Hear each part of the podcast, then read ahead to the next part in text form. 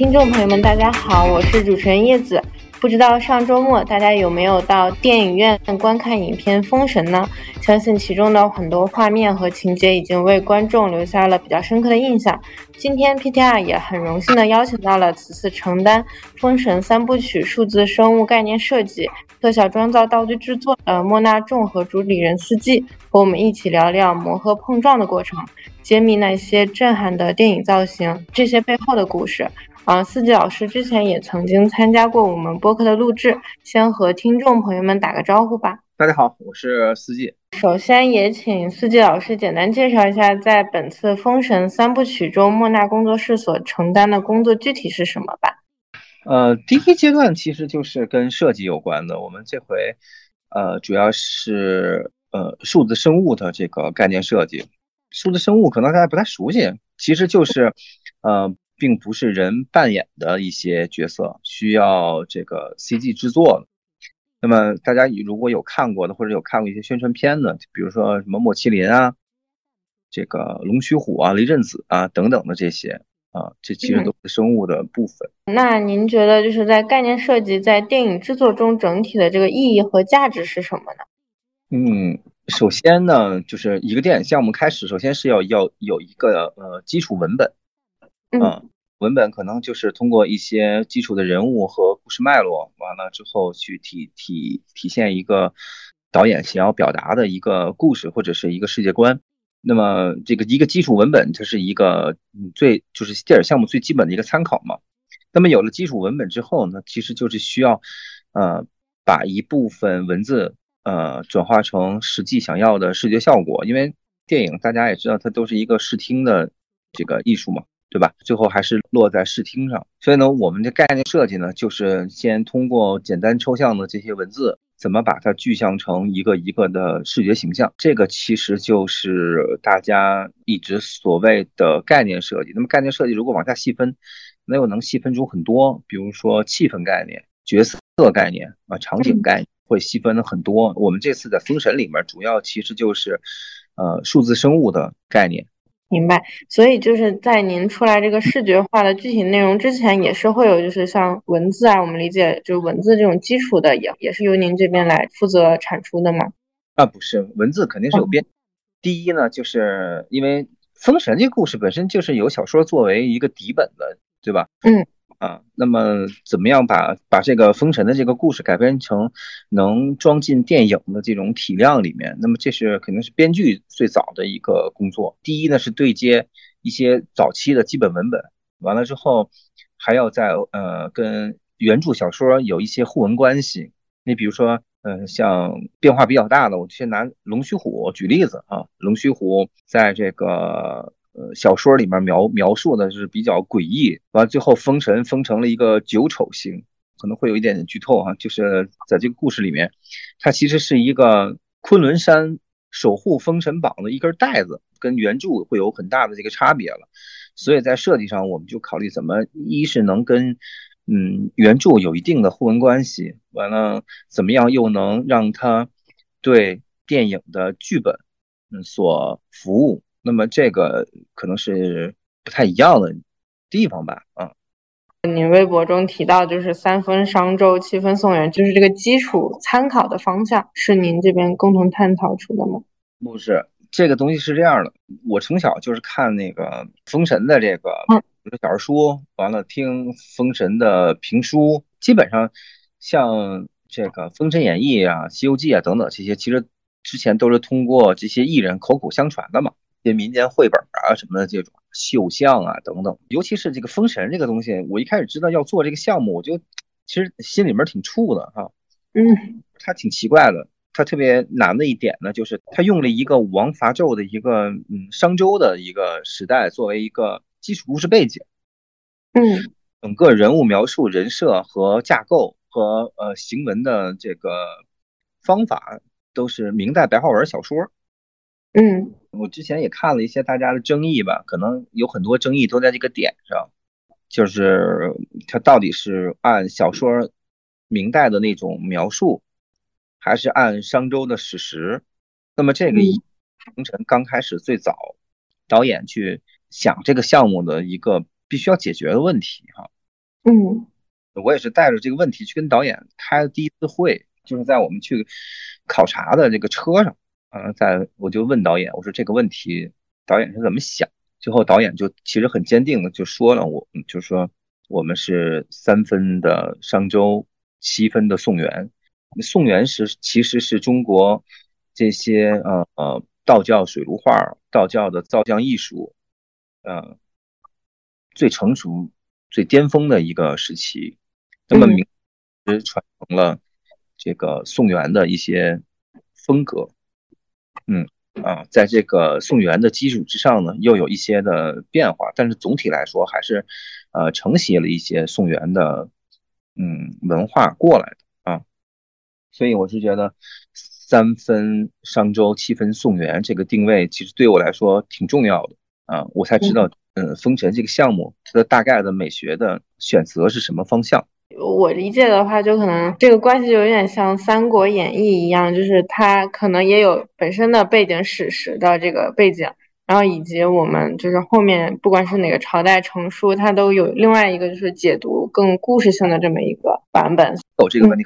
就是小说到最后的成书年代都会有问题啊，三国也是，比如说武器的描述哈，东汉末年其实并没有啊，东汉末年还是以这个枪和戈这种兵器为主，像那种什么青龙偃月刀那种，其实都是美美化的那种，嗯，完了包括大规模的骑兵的这种对战啊等等，我觉得是的，是是这个问题，但是因为它跨度还是商周和明代的跨度很大，差了这个将近两千年这种。时间是吧？嗯，那也想了解一下您的团队在此次项目中具体的分工大概是怎样的？我们这次其实是，嗯，在概念设计上是学习了一个好莱坞的一个工作流程。有这个有画概念的艺术家，有做雕塑的艺术家，有做涂装的，有做 3D 建模和渲染。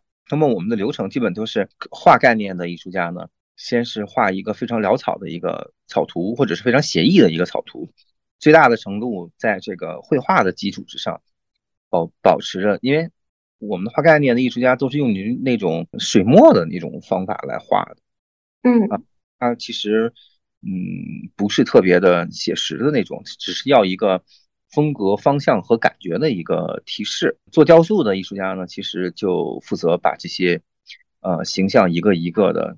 这个立体和具象化服装，嗯，是在这个雕塑基础之上呢，这个设定颜色、设定呃这个质感，最后再把这些呃雕塑扫描成三维文件，在三维软件里面再做调整和渲染。刚才我说了，我们是数字生物，所以呢，这东西最终都是要归到视效部门的，我们给视效部门提供一个设计和参考嘛。那么给到视效部门呢，其实最终会有几个文件。第一个就是雕塑的三百六十度的图，呃，这个还有这个各个部分材质的参考，还有呢，我们会提供一个嗯渲染完的三 D 的文件。那么这样的话呢，其实就是保证给后期视效部门最大限度的一个设计的嗯资料。那么这个跟。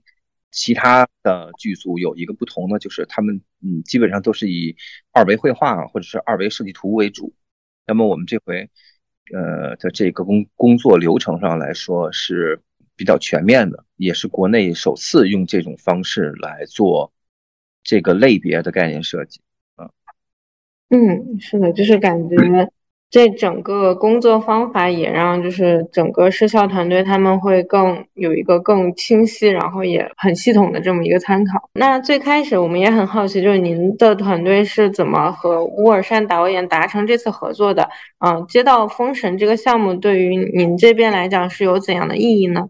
其实跟乌尔善导演在二零二零一三年就合作了啊，二零一三年当时我们还在做。雕像的时候，导演在网上看见了一些我们的作品，就觉得还挺有意思的。完了之后就过来工作室看了一下。当时导演正在做这个寻龙诀，当时就参与了一部分寻龙诀的设计。因为当时跟电影还是离得比较远嘛，经验也不足，所以参与的部分很有限。就比如说做了一些剧，做了一些服装，做了前面的一些前期的先导概念。其实，在寻龙诀制作的时候，导演就透露出一点儿说。想去拍《封神》的这么一个想法。完了，后来在这已经是二零一六年了啊，一五年《寻龙诀》上映，一六年啊，导演才说说司机，嗯，你们带着你们的人去国博看一个青铜器的展。当时我记得有一个叫“大象中原”青铜器的一个展，完了首博有一个富豪墓的一个展，所以我们就去看了那个展。完了，后来又过了两三个月，才说啊，说要正式的开始启动这个项目了。九月份我们就一块跟着导演去了，呃，河南、山西、陕西啊去考察。嗯，第一站从殷墟，完了一直到省博看看青铜器，完了又去各大寺庙，整个这一圈儿。对，其实前面。导演弄得特别的这个严谨啊，考察上了将近两周的课吧，包括看一些参考电影，导演给我们上课，完了又请了这个各个领域的这个专家老师给我们上课，中国古代建筑史、中国古代服装史，还有一些占卜方面的一些基础知识，其实我们都学了一个遍，开始工作了。您的微博上也提到了，就是威尔善导演在电影中所尝试这种动作捕捉拍摄手法，为建模的工作提出了近乎苛刻的要求。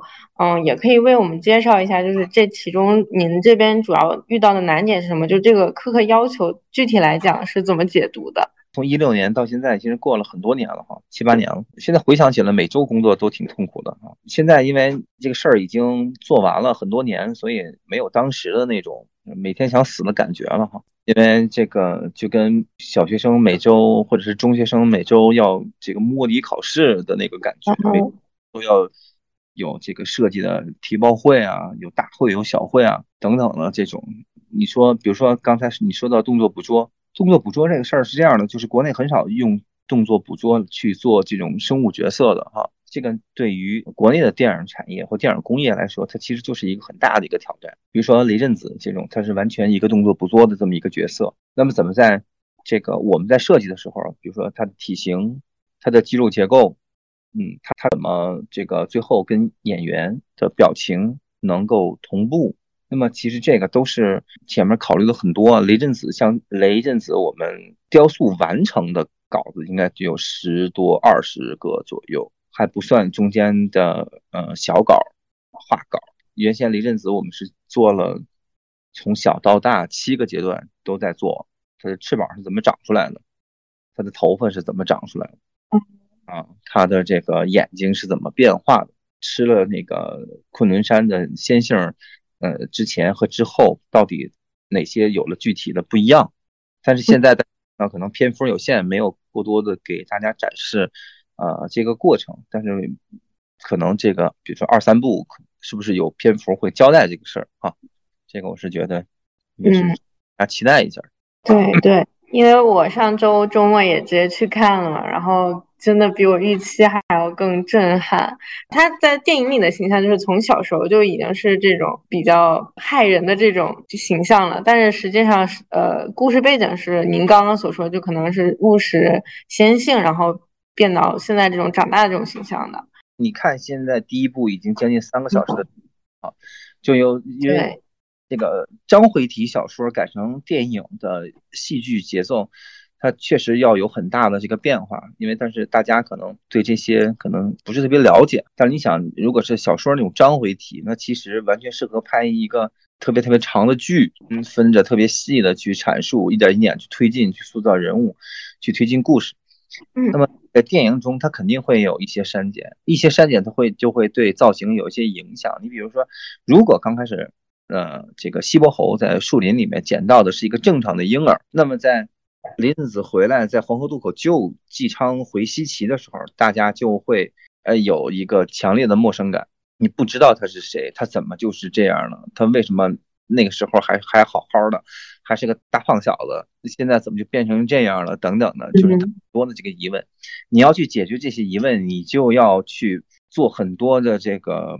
这个用很多这个篇幅去阐述这个事儿，啊，在一个哪怕三个小时的电影里面，它的支线太多了，他没有办法一个一个的去给大家阐述这些，啊，所以我们商量的也就是现在的这个方案，让他一开始就跟正常的孩子不一样，啊，嗯，再有就是他从黄河渡口飞回来的时候，就姬昌回西岐的时候，大家就会想，啊，可能是那个小怪孩，再加上一些线索的引导，大家不会有特别大的这个陌生感。其实很多故事都是从封神的支线里面找出来的。是的，哪吒不就是他单独的一个支线嘛？陈塘关，嗯，对吧？你看他很多也删掉了，在哪吒的故事里面，他也删掉了，比如说石矶娘娘啊什么等等的这种，嗯，这种分支是吧？那轩辕坟这这一块其实也是单独的一个支线，有那么多的妖怪啊，这种就很多，那就比较多了。嗯，那您之前就是莫奈工作室以往也做过很多，就是我们这样，嗯，像游戏、啊、影视、动漫的这种衍生品。那对比就是这次所做的这种电影造型的概念设计这种工作存在的最大的不同不同之处是什么？我觉得是它的最后的呈现方式和载体会完全不一样。嗯，游戏呢，衍生品呢，其实这个东西可能相对比较独立的啊，包括我们自己搞个人的一些创作、原创等等这种，它其实都偏个人的，它最后的呈现方式也比较单一。那就是我们这回的项目其实是服务于一个庞大的重工业的一个电影。其实我们的服务的这个对象呢，只是前期的一个设计，它最终的呈现还是通过最后我们在大屏幕中看到的这些为主。我们有很多的设计，其实都要考虑到这个电影呈现的最终呈现的方式，而不是我只为了做一个雕塑而已，我为了做一个炫酷的设计而已。所以其实相对于游戏啊，或者是个人创作来说，在电影概念设计当中呢，我们嗯是比较收了，是比较收的，因为很多造型，比如说麒麟呐、雷震子啊这些造型，之之前在国内的影视剧中从来没有很好的被表现过。那么这该如何的去表现这些东西？那么这个我觉得是我们现在遇到的最大的一个问题，跟之前单独做一个单体的雕塑。这个会有明显的这个不一样，嗯，一定要考虑到后续呈现的方式和是不是符合导演想要的这个这个整体的世界观。对于就刚刚咱们聊到的，一起提到的这个动作捕捉这种这种比较先进的拍摄手法，然后您是怎么看待这些嗯新技术的呃运用呢？就在电影中，所谓的这个电影电影工业的这个事儿哈，电影工业的这个事儿，这个其实在国外好莱坞。已经是比较相对比较成熟的技术了哈，但是很少的去尝试，完了，并且，呃，怎么能让它本土化？我觉得这是一个特别这个重要的一个事儿。这个这个一聊就聊起这个中国电影的这个工业化来了。我觉得，沃尔善导演在刚开始想这个《封神三部曲》的整体的大框架的时候，这些事儿他也都已经想清楚了，并且我是觉得在这么大的项目当中尝试这种。之前没有人尝试，或者是没有成功尝试的这些方式，首先是一个特别勇敢的决定。完了之后是在电影当中，像动作捕捉，比如说动作捕捉的部分，导演也是先去了好莱坞的各个家公公司去考察，啊，并且把这个嗯，国际上动捕非常有名、做动捕非常有名的安迪霍金斯，就是动捕咕噜啊和这个。呃，元素崛起的那个演员，动捕演员，跟他学习了一段时间，然后也是培训了这个动捕的培训演员，掌握了这个动作捕捉的一些基本技术。经过不断，哎呀，当时真是太费劲了，尝试了很长时间的这种尝试，啊，怎么捆绑，怎么弄，完了在洛杉矶找了一些艺术家一块儿来实现这个东西。你比如说，我们现在设计的这些角色吧，比如说之前的影视剧，大家如果稍微有有一点印象，雷震子他们该怎么表现呢？无非是通过，比如说做一个红毛，嗯，脸上抹点颜色，是吧？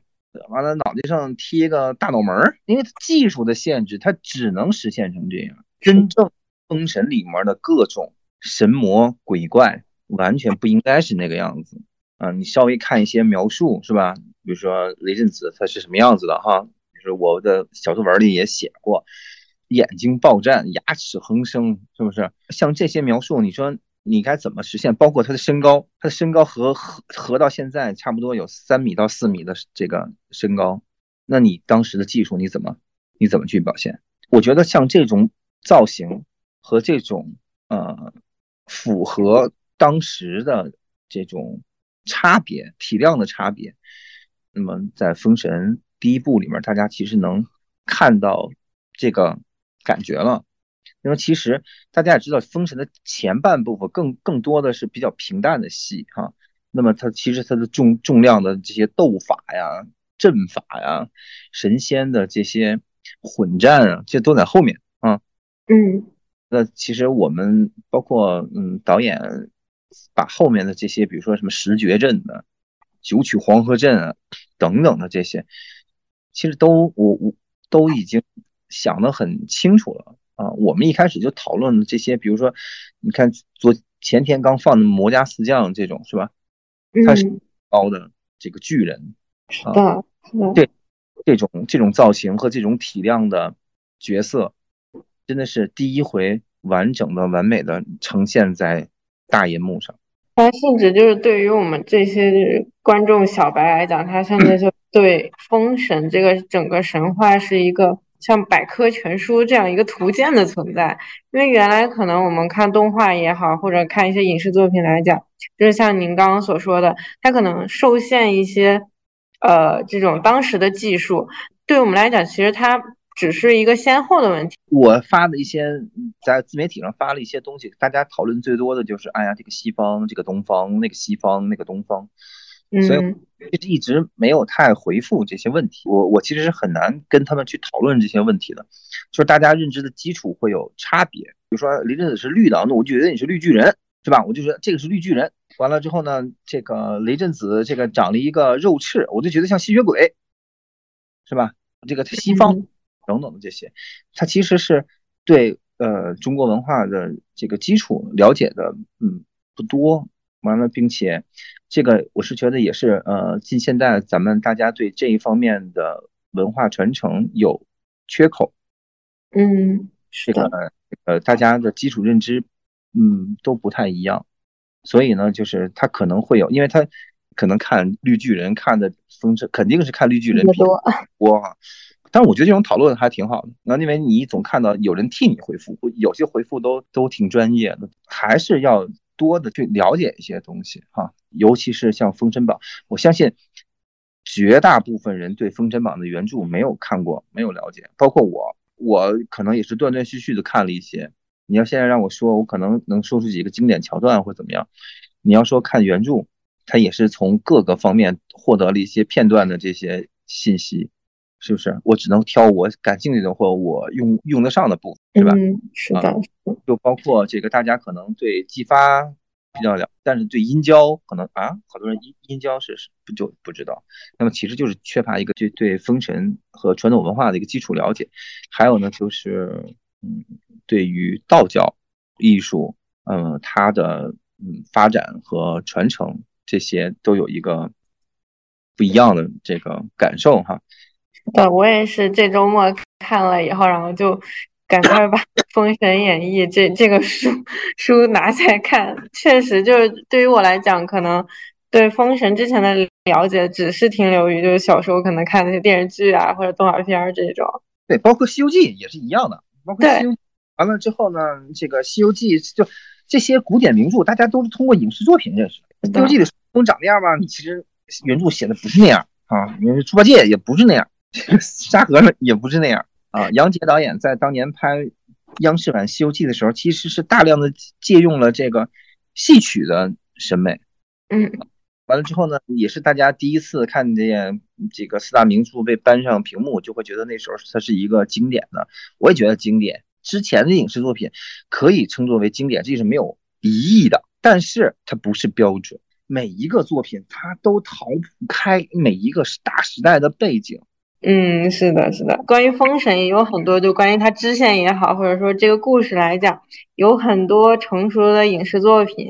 然后像这种，您是怎么就是在创作中平衡大家这种比较故意就是先入为主的这种印象，以及您就是想最终呈现追求这些设计效果？嗯，我是觉得是这样的，就是整部。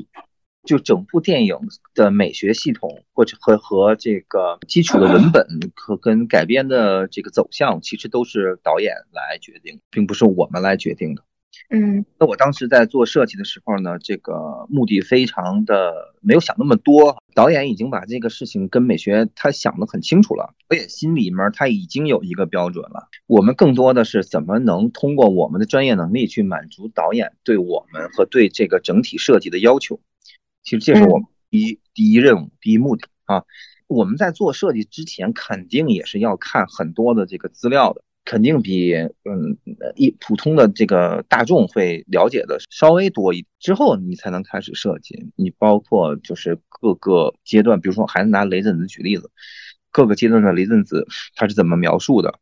他是不是传统当中的雷公？大家总把雷震雷公混成是一个东西啊？这是雷神，为什么做的像鬼啊？这就是这是问我问的很多的一个问题。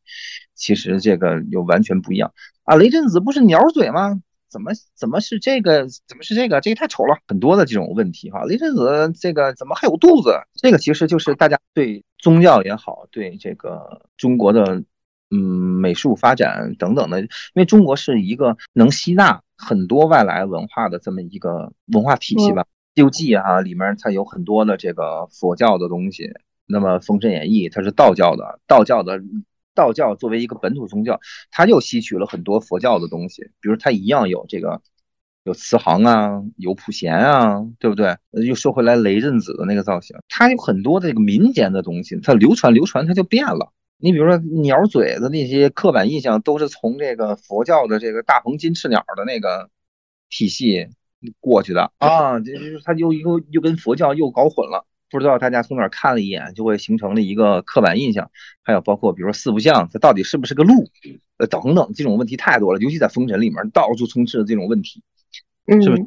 四不像被画成了一个鹿，就是就是那个那个麋鹿，那麋鹿就叫四不像。所以姜子牙骑的那个四不像就是麋鹿，你发现字儿都不一样，根本就不是那东西啊。文太师骑一莫麒麟 来了，姜子牙骑一个鹿去跟人打去，是吧？你就稍微看一下这个，就不会这么认为了。对传统文化的和传统宗教的一个基础认知的一个范围，之前没有很多了解嘛。就对于我来讲，刚刚看了《封神》这样一个电影，我就是去能作为我一个启蒙吧，然后他能带着我，就是想要去了解这些文化，它背后的这些具体是怎样的。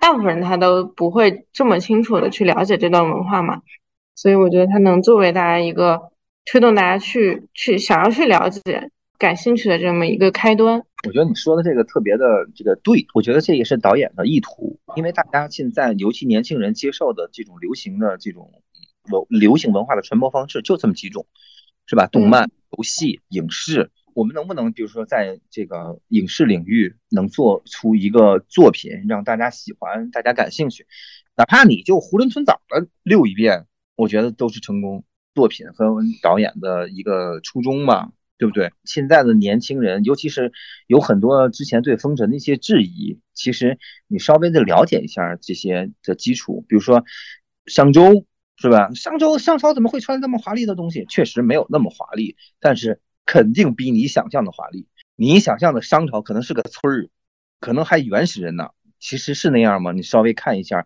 博物馆里出土的文物，都已经精美到一个什么程度了？这个富豪墓出的这个玉人里面的穿的衣服的服饰上面的花纹的复杂度，对不对？出的武器的精美度，电影只不过是它肯定是要提炼，肯定是要有风格化的，对吧？因为不是拍纪录片嘛，这个是个神话题材，它只不过借用了一个商周的背景，有一些商周的感觉和元素，我觉得就可以了。具体商周产生了这个。兴趣商周的文化产生的兴趣，那得去博物馆。这时候就咱就不能看电影了，是不是？我到现在只要一有假期，我就会去看去各个博物馆去看一下。呃，我觉得比如说国博，北在北京朋友有国博这么好的资源，啊，这个河南省的省博青铜器最丰富，对吧？完了之后，山西、陕西这些都是文文物大省。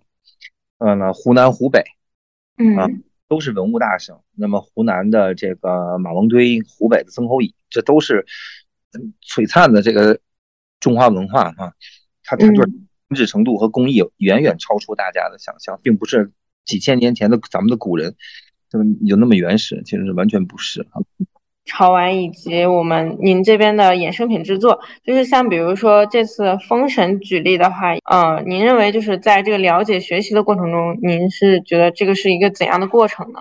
因为这个时间就是很难有一个项目像像封神这么时间跨度这么长，这么大，嗯，从进组到开始工作前期的准备铺垫就有一个多月的时间。我们也是从一个喜欢、感兴趣到为这个项目工作，到逐渐的了解，也是这么一个过程。中间经历的时间太长，关概念设计我们就做了两年半，完了跟组拍摄。那制作又有差不多两年的时间，所以整个这个项目我们做了四五年的这个时间，而且是那这种全力的投入的，从对传统文化的了解程度，因为你自己不会这么去考察的，你自己去顶多去一两个点儿，包括我们当年去山西的那些寺庙，那你自己去旅游或者自己去根本连找都找不着的那些地方，那都在什么村儿里面，那那那自己去上哪儿找去啊？你不是跟剧组一块儿去这种系统的 这种去考察？去学习，你真的很难有这样的机会。我觉得，还有呢，就是导演在刚开始对设计的重视。你想，导演自己抽时间，自己去给我们做拉片儿，就针对每一个电影给我们做解析，给我们这个上大课。包括你在剧组里面，我们跟编跟编剧冉老师讨论，跟卢伟老师表演上，你有看到了这个李雪健老师的分享等等的这种学习到多少？我觉得是一方面。它更重要的，它是一个特别特别难得的一个体验的过程。我觉得这个是胜于呃一切的。那么封神，我觉得整个这个项目给了我们一个特别难得的一次体验。我总说，我说跟风神这几年是这一辈子，在老的时候都是吹牛逼的资本。嗯。那我们也了解到，就是莫纳工作室其实，嗯，做了很多以传统的中国佛教以及神话题材为主的潮玩模型。呃，你认为做这个题材与其他的做其他主题，比如说像这种比较可可爱爱呀，像这种模型，嗯，这种题材存在的最大的不同或者说特点是什么呢？我觉得首先是表现方式不一样，因为我觉得这个更多的是出于自己的这个自己本身的兴趣爱好。刚才说了，从小就是看这些什么。神神鬼鬼、小儿书啊，什么这种，你你你长起来了。当时的那种小男孩是对这些特别感兴趣的。完了后来接触了，比如说日漫啊、美漫啊等等的这些。那最后在你自己想想做自己东西的时候，你就会在考虑我到底要做什么。其实我也喜欢那些，比如说日漫啊、美漫，我也看，我也都喜欢。我自己买东西都是买特别 Q、特别可爱的，什么史迪奇啊，什么这个四叶妹妹啊，特别喜欢。我每次都买一堆。我觉得这种可能才有这种反差吧，我觉得。嗯，是。没有想到您会去买这种像史蒂奇这种比较可爱的，像我以为都会像那种 大圣那种形象的。我我连这个去逛那个市场，看路边有大姐做那种毛线钩的那种什么奥特曼，我我都会买。包括现在有些潮玩也做的，就是我说哎呦，我说这个做的真好，这个做的特别喜，这个我特别喜欢。这种东西其实并没有一个本质的一个差别，本质差别其实就是在于，呃，你的文化属性上，嗯，文化属性。那我看其实现在越来越多的这个所谓的这个国风的这种潮玩也越来越多。那么我是觉得这就都是在这个方向上。嗯，我们的风格的表现方式可能更趋于，比如说用大家比较容易懂，就是比如说大家都会说啊，你们做的东西太硬核了，是吧？啊，太硬核了。完了，太这个就是说硬核的，可能是业内当中的同行说起来比较委婉的这个描述啊，就啊做太恶心了，做这么恶心，就这种也有哈。你不能做点可爱的，两者都不太冲突。我觉得更主要的就是，嗯，文化属性上可能稍微有一点儿不一样。我们做的可能文化属性上稍微沉重一点哈，总觉得自己有点什么文化使命，这大五六的哈，就挺逗的。嗯。潮玩方向可能它其实更多的是趋于年轻流行。你只有成为经典的流行文化，你才能让更多的年轻人对这种感兴趣，去研究你自己的本土文化，去找到你自己的文化属性，让更多以后看到封神或者看到别的东西，不会说啊这个怎么这样，这不是这样。我觉得才会慢慢的消除大家的一些啊这种的质疑。那么我觉得就是各种流行文化的这种综合的这个体现。嗯啊，他我觉得还是就是让大家，因为我觉得有很多国家其实这个方面流流行文化做的很好啊，是的，像您怎么看待已经有越来越多的拿神话呀、佛教就类似这种主传统主题去做，然后这些作品的涌现，然后您是对这些抱有一个怎样的态度呢？我觉得特别好，就包括有一些可能明显的。去模仿我们的这些，我也是这个是鼓励的。无论你是模仿，你还是临摹，你还是自己的创作等等也好，你都要先开始感兴趣和了解。那么我觉得这第一步已经做到了。我其实关心的这个并不是这个他们的制作和创作上的问题，我觉得是比较关心他们的生计问题，就就这个玩意儿能不能活下去。这个大众能对这些商品感兴趣，并且为这些文化商品去买单。让这些感兴趣的并且有才华的年轻人能够以此为生，呃，有个条件能这个把更多的精力投入到这个对传统文化的学习、研究、创作。那我觉得就是我干这件事儿的初衷就达到了。呃，湖南去玩，正好碰见了我们一个小孩儿，完了之后我俩见面聊了一下，哎，他就是哎某。他可能很偶然的看见你做了一件东西，觉得啊，我突然对这件东西感兴趣，我想尝试着去做这件事情。从我自己心里，我是特别自豪的，我是特别高兴的。我甚至觉得这个这个比你花钱买我东西，我可能都都觉得高兴，是吧？有这么小的小孩居然对这些东西感兴趣，并且哎自己做了一个东西，说哎司机你帮我看一下，怎么怎么样，这个就是一个良性的一个开始。嗯，是的，嗯。最后一个环节，然后也替，嗯，我们的听众朋友问问，啊，四季老师，就是像我们封神这次此次推出的雕像或者说产品有哪些？然后我们可以在什么样的渠道来购买呢？然后可以现场为我们的听众朋友们做一些小小的购买攻略。你其实这次呢，我我这回其实是就是做的比较简单了，说实话，呃，我这回呢，因为它是封神有很多的版权的这个版权方在做不同的这个呃衍生品，那么我在完我就当时在跟封神聊商务的时候，我就在想，我说我就想做一点儿我我觉得有价值的，因为商周它是这个青铜器最巅峰的一个时候吧，嗯。我这次呃的衍生品大部分做的都是呃以青铜为主。第一部里的，比如说呃彩蛋里的莫麒麟，我做了一个铜的一个胸像；饕餮我做了一个铜的形象。完了之后做了两个尺寸，大一点、小一点。像莫麒麟的这个 Q 版的莫麒麟，我做了一个铜的一个铸铜的一个。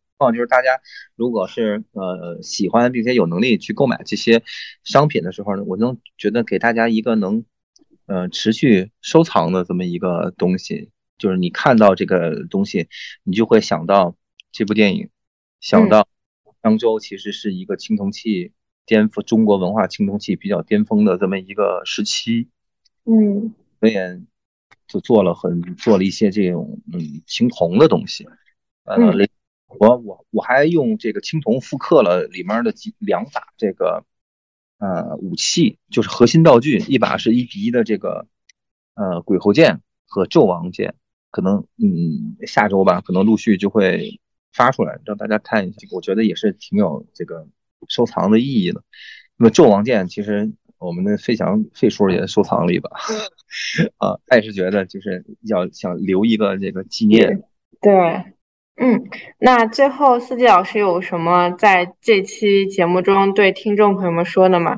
哦，我其实一直就呃给大家推荐，因为我觉得以我的角度上推荐可能有点无力，自夸这种嫌疑。可是我依然觉得就是《封神》嗯三部曲，尤其是第一部哈，现在上映的第一部，那么第一部一定是中国魔幻电影的一个里程碑式的作品。那么这个我有没有夸张？那么我觉得大家可以稍微看一下，现在大家。观后的影评已经第一波已经出来了哈，可以看一下。完了呢，我也是觉得就是它也是中国电影工业的一个一个巅峰，肯定有这样那样的不足。嗯，足。那我觉得一个网友的形容，我觉得特别贴切，就是瑕不掩瑜啊。本身它不影响这是一个优秀并且伟大的作品。觉得就是大家如果看的话，尽量去看 IMAX 啊，会有完全不一样的一个感官。我我现在已经四刷了哈，我已经四刷了，四刷了，所以。这个各个厅我都去感受了一下啊，我觉得还是 IMAX 比较推荐，并且片尾有彩蛋，而且不止一个彩蛋。那希望呢，而且彩蛋非常精彩，希望大家这个电影完整的观看完整。最后，我是觉得就是，嗯，无论什么样的原因走进了电影院看了《封神》，但凡你看，因为这个电影对中国的传统文化有兴趣，哪怕是你跟我们争论，你跟我们讨论，我觉得都是好的。中国电影特别缺乏像《封神》，或者现在这也是在上上映《长安》这种电影，弘扬正面积极的中国传统文化的这种作品，我觉得都是难得的作品。嗯，是的。漫长的暑期，花两个多小时在电影院里面去感受一下，我觉得这一定是一个值得的。无论是你喜欢还是不喜欢，你发表自己的想法，呃，发表自己的观点，我觉得这个都是大这个特别好的一种互动方式。嗯，那谢谢司机老师这次的参与。通过这次的播客节目，我们希望能够为观众深入解读。封神第一部的概念设计，也让更多的人了解数字生物概念设计和特效妆效，呃，道具制作的过程和挑战，同时也通过探讨一些。嗯，我们可能存在的一些讨论，然后了解更多关于我们传统文化的内容以及电影创新的讨论。也希望本期播客能够为所有听众对本次的《封神》能有更多的一个看法和认知。然后也希望大家能够，如果在漫长的暑期有时间的话，就去电影院来看我们这部作品，一定是值得的，而且是嗯有很多收获的。另外还有一件事，就是我们的播客即将迎来我们的第一百期了，然后也想听一听我们长久以来，不管是新朋友还是老朋友，对我们播客呀来讲所关心的问题，以及对节目想说的话。然后请大家在这两期的节目中，在评论区踊跃发言，然后我们会收集一些呃评论，然后看看我们最后的第一百期能做出什么更好玩的事情。然后感谢今天大家的收听，我们下期再见，拜拜。